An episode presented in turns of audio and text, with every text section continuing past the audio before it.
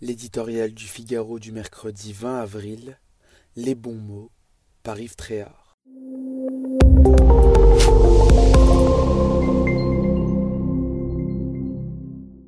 Les temps ont changé. En 1974, les deux finalistes de la présidentielle, Valéry Giscard d'Estaing et François Mitterrand, se disputaient le monopole du cœur des Français. Jolie formule dont on a d'ailleurs prétendu qu'elle avait fait le jeu du premier. Vainqueurs cette année-là. Ils avaient chacun leur vision de l'avenir du pays. C'était alors projet contre projet. En votant, l'électeur adhérait, plus ou moins, à l'un ou à l'autre. Près de 50 ans plus tard, le débat de leur lointain successeur, ce mercredi soir, ne s'inscrira pas du tout dans ce registre sentimental. Emmanuel Macron et Marine Le Pen vont plutôt chercher à susciter le moins de rejet possible. Ce sera rejet contre rejet.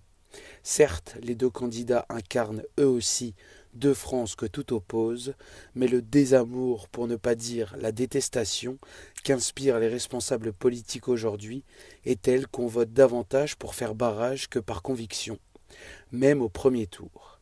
Dans ces conditions, le débat sera-t-il déterminant? Sa tenue et le suspense qui l'entoure montrent, là aussi, des évolutions certaines. En 2002, Jacques Chirac avait refusé d'affronter Jean-Marie Le Pen. Personne n'avait trouvé cela anormal, ou presque, et 60% des voix avaient finalement séparé les deux hommes. En 2017, un débat avait eu lieu car nul n'imaginait possible le contraire. Face à Emmanuel Macron, Marine Le Pen n'avait pas fait le poids et elle l'avait reconnu. L'écart entre eux avait été de 32% au second tour, moitié moins qu'entre son père et l'ancien maire de Paris. Qu'en sera-t-il cette année ? La dédiabolisation affichée de la candidate nationaliste qui entend se présenter en bonne mère de famille résistera-t-elle aux critiques de son adversaire contre sa personne et son projet? Elle n'a rien à perdre et confie avoir appris de ses erreurs. Emmanuel Macron est, quant à lui, porteur d'un bilan qu'il devra justifier. Valéry Giscard d'Estaing l'avait appris à ses dépens en 1981 dans son match retour contre François Mitterrand. Le passé d'un président sortant peut se transformer en passif.